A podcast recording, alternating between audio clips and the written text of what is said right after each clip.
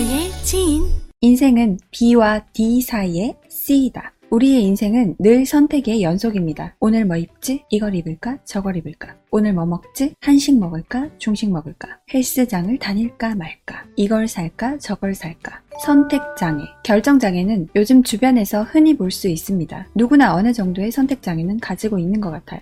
왜 그럴까? 왜 바로바로 선택하기가 힘든 걸까? 그건 기회비용과 가성비를 생각하기 때문인데 손해보고 싶지 않은 마음과 최선을 고르고 싶은 마음, 최소한의 인풋으로 최대한의 아웃풋을 추구하기 위해 이건 어쩌면 당연한 본능이에요. 하지만 여기서 우리가 간과하는 게 있습니다. 선택을 고민하는 동안 흘러가는 시간, 왜 시간에 대한 가치는 무시하게 되는 걸까? 내 친구 중에 차량에 기름을 주유할 때 최저가에 상관없이 가장 가까운 곳에서 늘 가득 넣는 친구가 있어요. 같이 이동을 하다가 주유를 할 때가 돼서 한 10분만 더 가면 최저가 주유소를 제가 알고 있어서 안내를 하려고 했는데 아니야 지인아 그냥 제일 가까운 데서 넣으면 돼 하더라고요. 왜? 저기 조금만 가면 돼 라고 했는데 최저가 찾아가는 시간이 아깝다고. 아니 그냥 내 10분이 더 중요해. 그리고 사실 이동하면서 기름도 쓰니까 결국 비슷해. 진짜. 생각해보니까 그 말이 맞더라. 기름값이 정말 차이가 많이 나면 리터당 100원 정도 차이거든 사실. 그거 아끼려고 주유소를 찾아다니면서 기름 더 쓰고 시간도 더 쓰는 게 과연 효율적인 걸까? 어떤 게 더 가성비가 좋은 걸까요?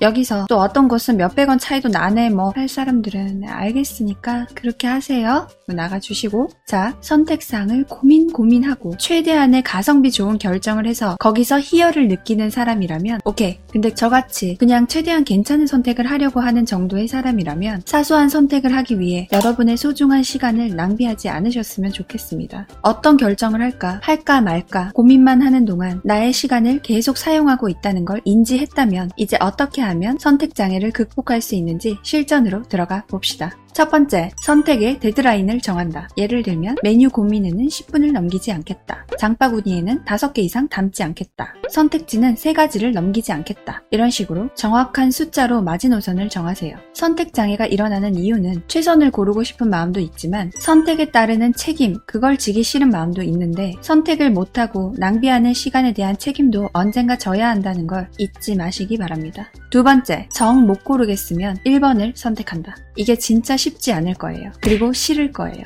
완벽주의인 당신이니까. 하지만 내가 고민할 시간을 줄이고 그냥 1번의 선택을 한다면 최소한 선택하는데 소요되는 시간만큼은 최선의 선택을 한 겁니다. 세 번째, 선택 후에는 뒤돌아보지 않는다. A를 할까, B를 할까? 사실 이 두 개 중에 끝없는 고민이 된다는 건 어느 것을 선택해도 둘 다 나쁘지는 않다는 겁니다. 둘 중 하나라도 괜찮은 것의 비율이 6대4 이상을 넘겼다면 쉽게 그 이상의 것을 선택했을 테니까요. 고로 대부분 4.5대 5.5 이 정도의 차이로 고민을 하고 있는 건데 그 말은 어느 걸 선택해도 만족도 5.5, 불만족해봤자 4.5 정도라는 거죠. 그리고 선택한 후에는 선택지는 이것뿐이었던 것처럼 행동하는 게 포인트입니다. 주변 사람들 중에 결과를 놓고 거봐 내가 그거 하지 말라고 했잖아. 내가 그때 저거 하는 게 나을 것 같더라. 이렇게 말하는 사람들이 있을 텐데 그런 말 전혀 신경 쓰지 않으셔도 됩니다. 그런 말 하는 사람 중에 내가 잘 되길 바라는 사람은 단언컨대 한 명도 없을 거예요. 신경 쓰지 마세요. 제가 결혼정보회사를 운영하니까 연애, 결혼에 대해서 선택 장애를 예로 들어 볼게요.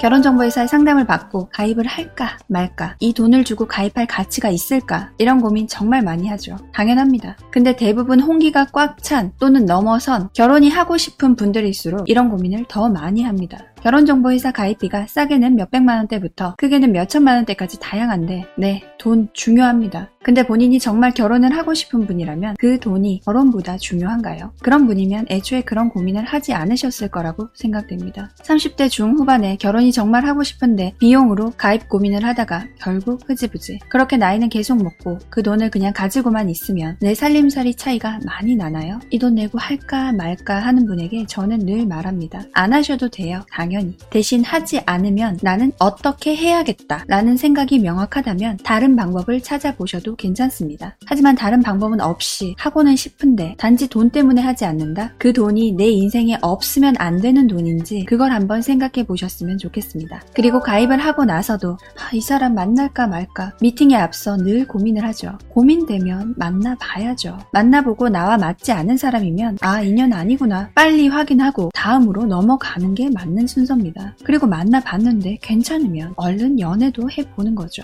만날까 말까 고민하다가 시간만 지나고 흐지부지 고민하다가 다른 사람 만났는데 아, 저번에 그냥 그 사람이 더 나은 것 같네 씨 뭐가 더 최악일까요? 여러분은 A와 B 중에 선택을 하지 못한 게 아닙니다. A와 B와 고민하는 것 이 세 가지 중에 고민하는 걸 선택한 거죠. 단언컨대 A와 B와 고민하는 것 중 고민하는 것을 선택하는 것이 최악의 선택입니다. 물론 이 말이 고민은 의미 없으니 아무거나 막 택해라 이 말은 아닌 거 알죠? 둘 다 나쁘면 안 하겠다로 결정을 하고 둘 다 나쁘지 않은데 뭐가 더 나을까의 고민을 한다면 뭐라도 얼른 선택하는 게 대부분 더 나은 선택일 가능성이 높습니다.